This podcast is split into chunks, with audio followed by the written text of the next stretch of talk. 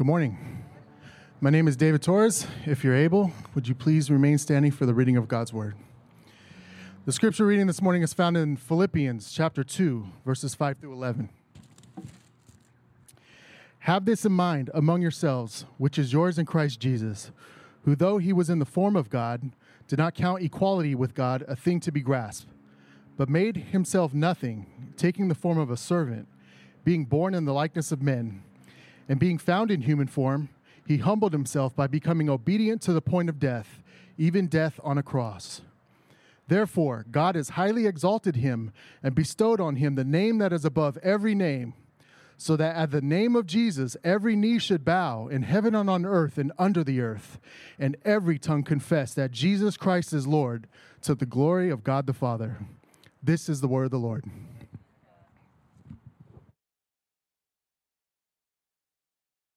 Well, good morning, everyone. At this time, you can take your seats, and our children's church is dismissed over here under the tent for anyone who wishes. Uh, I think Val's going old school. She's doing flannel graphs, so it's going to be super exciting. Give them a second to do that. We are in Philippians chapter 2. Uh, this is the final message on this uh, in this passage. Verse 11 will be our focus. Before we open the scripture, I just want to say that, um, Lord willing, this will be the last time that we will meet outside, at least in 2020. I say 2020 because one thing I know about 2020 is nothing certain but God. So we'll see what happens.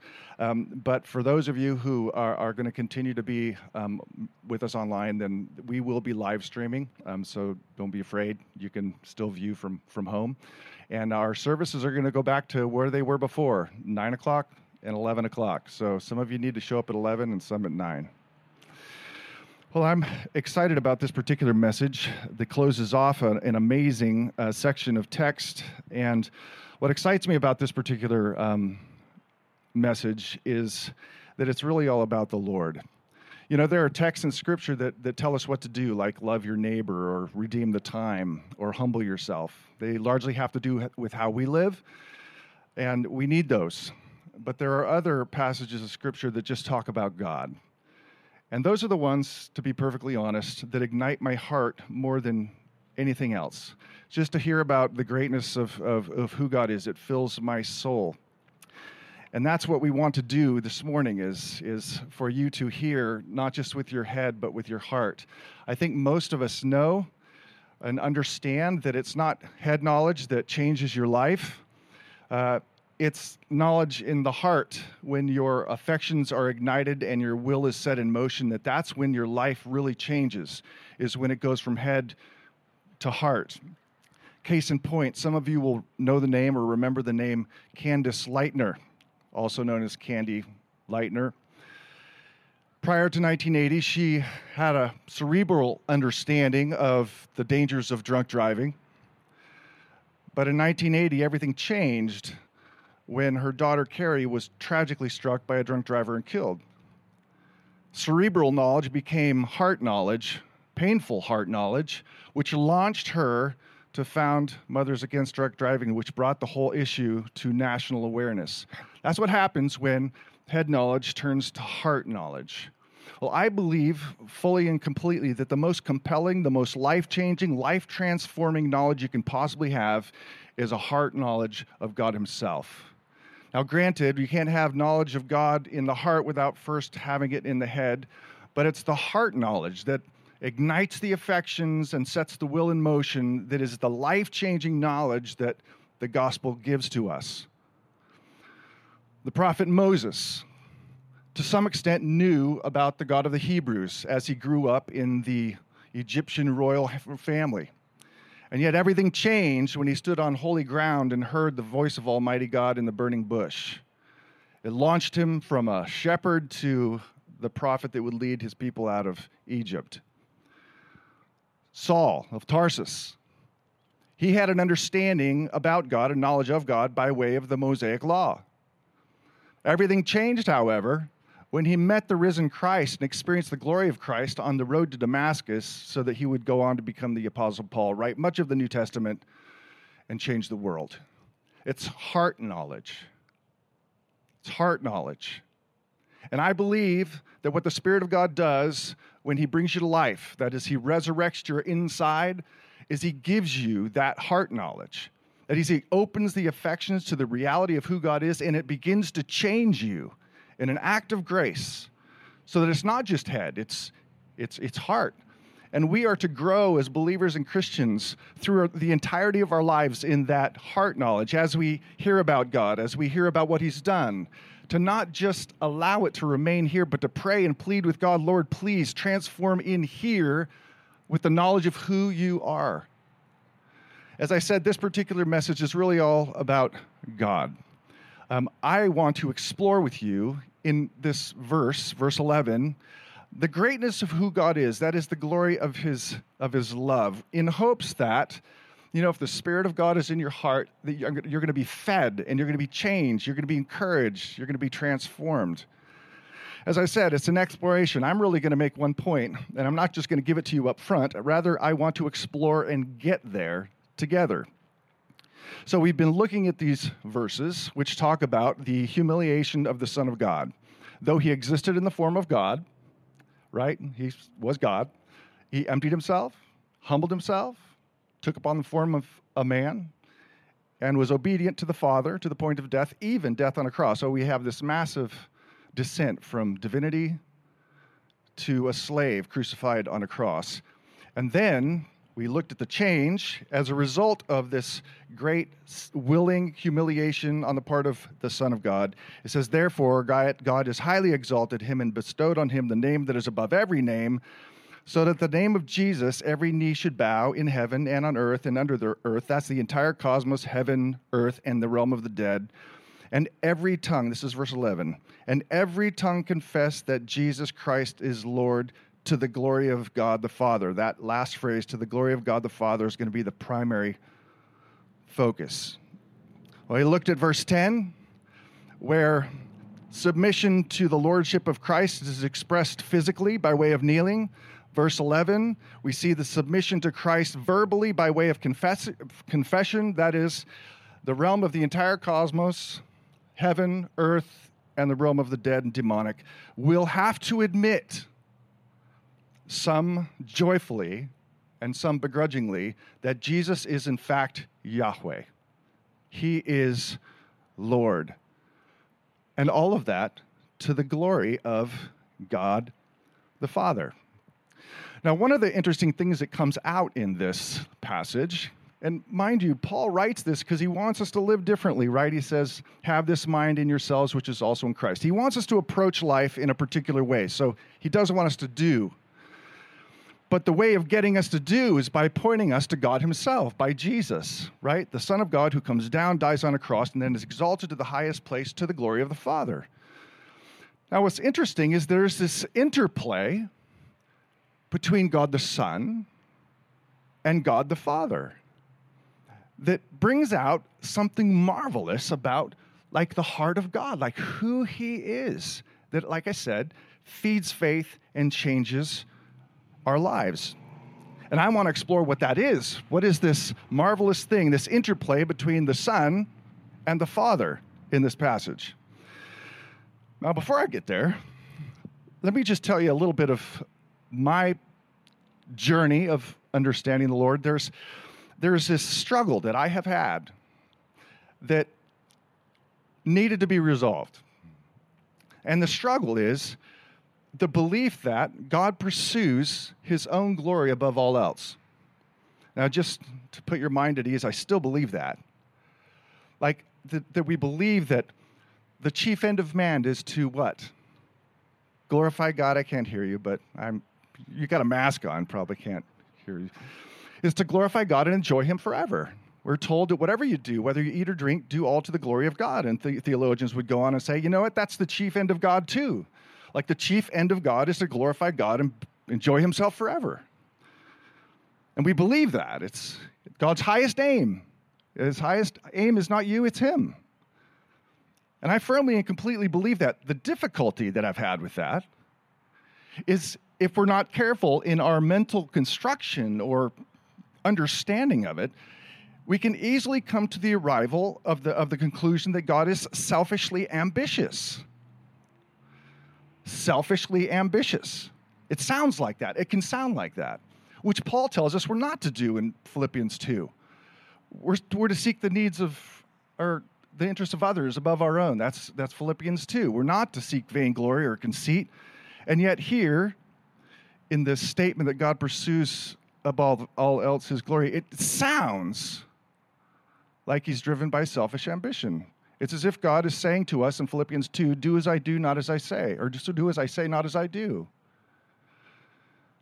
How do you resolve that? Now, in one sense, you can say, well, some things simply don't apply to God that apply to us. Like He's the creator, we're the creation. He's divine, we're human. He's to be worshiped, we're not. And that's true.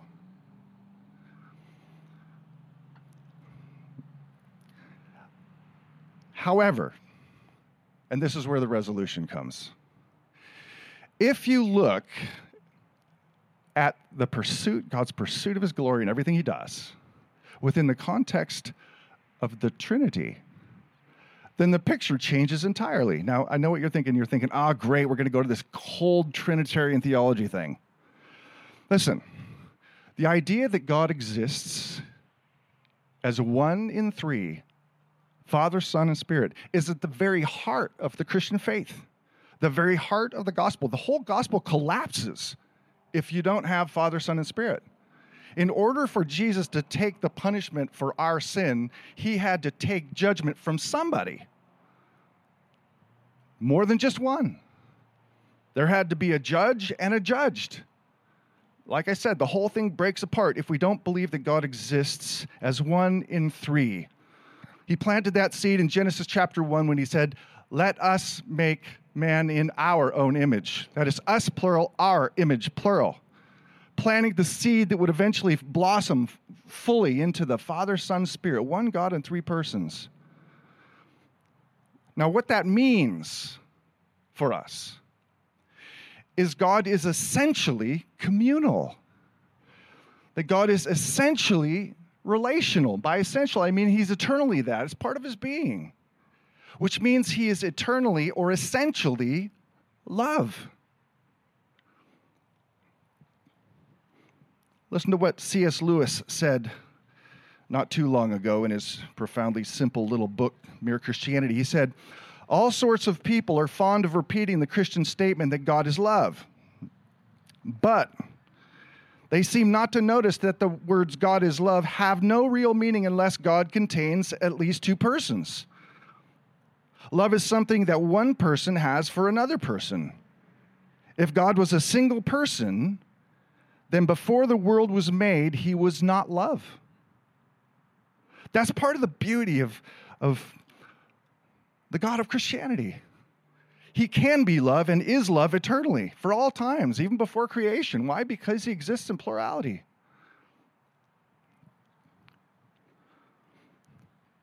That, of course, is a simple point. God is love. And really, if you think about it logically, the Christian conception of God is the only one who can actually hold that God is eternally loving. Let us make man in our own image. The question then it becomes okay, God pursues his own glory, but he does so as a Trinity. How does that love work? And here, what I want to say, and this is the point, is God Himself is selfless and self giving towards the other members of the Trinity. Just think back through the passage. God the Son gives up everything, empties himself, humbles himself, goes to a cross and dies in obedience to the Father.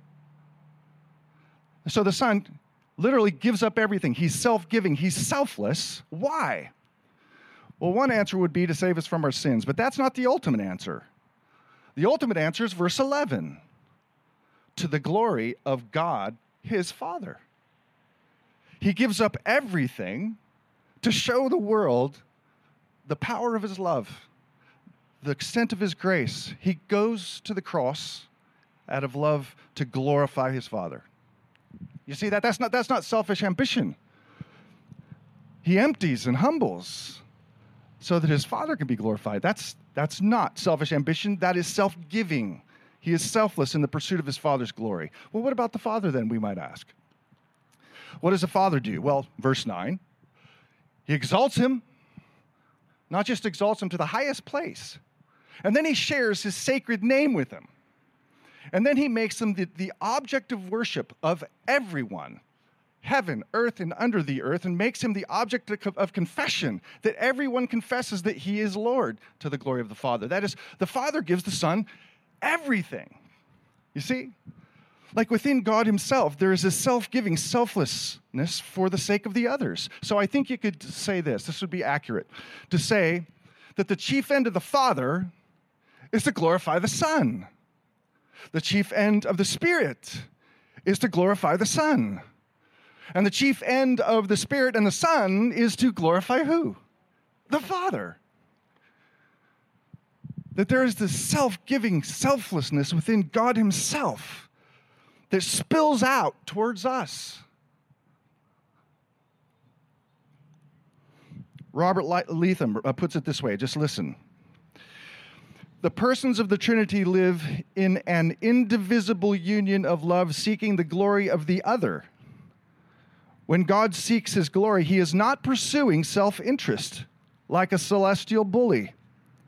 It is not that he is more powerful than we, and so his pursuit of his own glory wins out, come what may. His glory is a divine Trinitarian glory of self giving love. This whole passage of Philippians 2 shows us this Son giving up everything for the glory of the Father, and the Father giving everything to the Son. That's, that's, that's, that's, that's who the Lord is. Not, where do we fit into that? Well, first, we have to make a distinction between God's love for God, that is the Father and the Son and the Spirit, versus his love for us.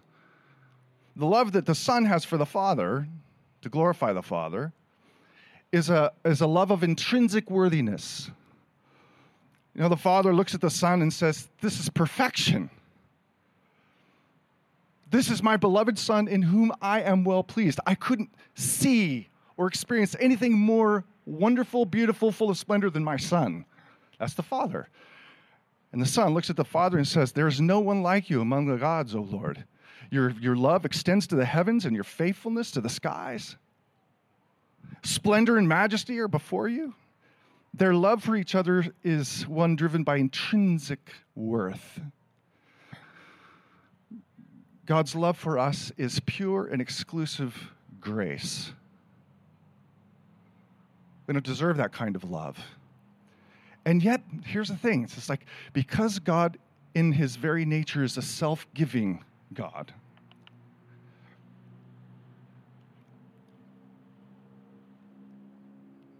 he so loved the world that he gave his only begotten Son.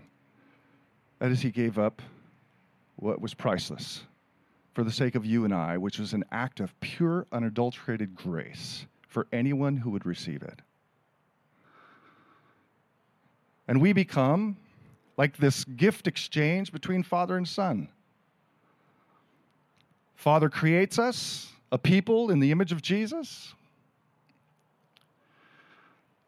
a people who will worship him for all time. That's a gift. And Jesus comes and redeems what's broken and recreates us. And we're told in 1 Corinthians chapter 15 that he then offers us back to the Father. It's like we are this exchange of love gift between Father and. We're caught up in this Trinitarian love affair.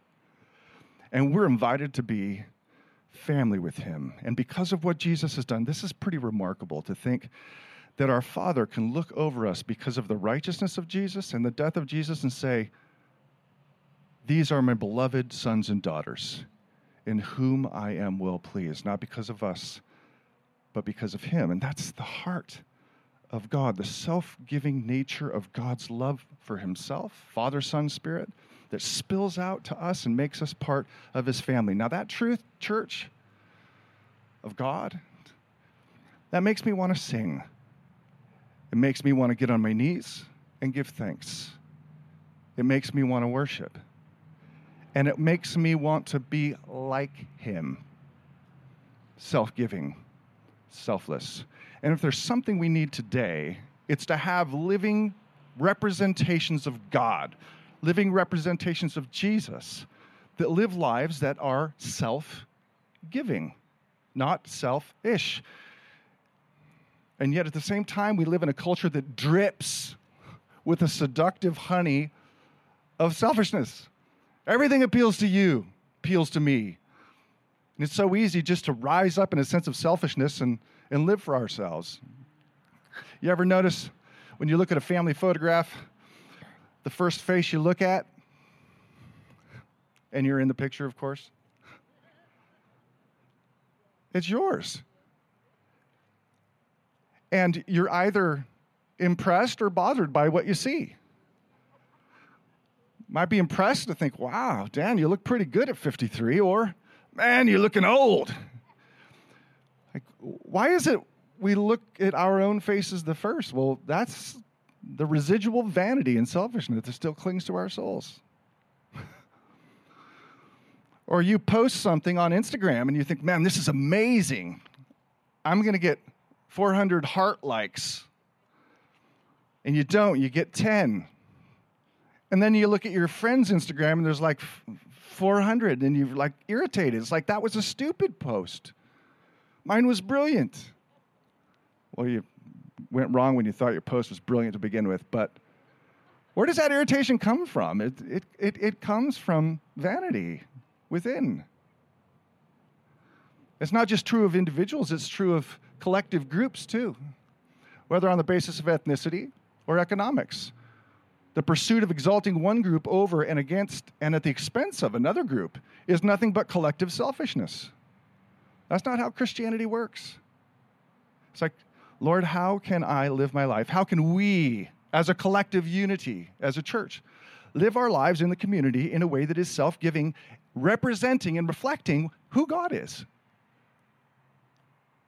That's, that's the crying need. And, and you know, I've, my prayer has been both for me and for us as a church, whether you're here or you're online, is that God would just reawaken us to the greatness of who He is. Because the one thing that compels the most change, the most transformation, that can turn a selfish sinner into a self giving saint is an encounter with God Himself, with His grace, with His love, with the cross of Jesus Christ and the hope of resurrection. And I hope that is our goal is Lord, I want to know you not just with my head, I want to know you with my heart. I want to know you as the self giving, selfless God that you are, so that you might be, in the end, glorified. We have an opportunity to participate this morning in the climactic event in which God showed himself to be self giving, and that is the crucifixion of Jesus. We take communion on the fourth Sunday of the month, and today just happens to be the fourth Sunday of the month. That is, if there are no fires in churches and canceled. So we are doing it a little bit different. Um, this table, perhaps it goes without saying, but I'm going to say it anyway, is for those who are followers of Jesus. If you're visiting and you're a follower of Jesus, you're welcome to join. But if not, we just ask you kindly to not partake because it's it's a family thing. Um, but we have two tables up here, and if you could respect each other's distance, which I can tell you guys don't really respect that too much, but um, if you could just come forward, um, Sarah's gonna gonna play some songs and just come, and I want you to reflect on the love of God for you, the bigness of God for you and your family and for us. And you can take the elements back to your chair. You can pray with your family and just take them together with the spirit of humility and a spirit of confession and a spirit of gratitude. So as soon as I pray, um, feel free to free form come up and grab the elements and take them back. Father, we're thankful for who you are for us. We're thankful for the simple fact that um, Jesus gave us this supper to remember what's vital and what's central. That is his death and resurrection. Lord, we take the body representing or bread representing his body, and we want to remember what he did physically for us in giving his life, and the blood. As we take the juice, Lord, I pray that we would be reminded of his blood poured out all the way, dead, even death on a cross. Lord, I pray that you open the eyes of our hearts to see you for who you really are, that we would see you as bigger than we did yesterday or the day before that. We thank you for this gift. I pray that you bless us as we take it. In Jesus' name I pray. Amen.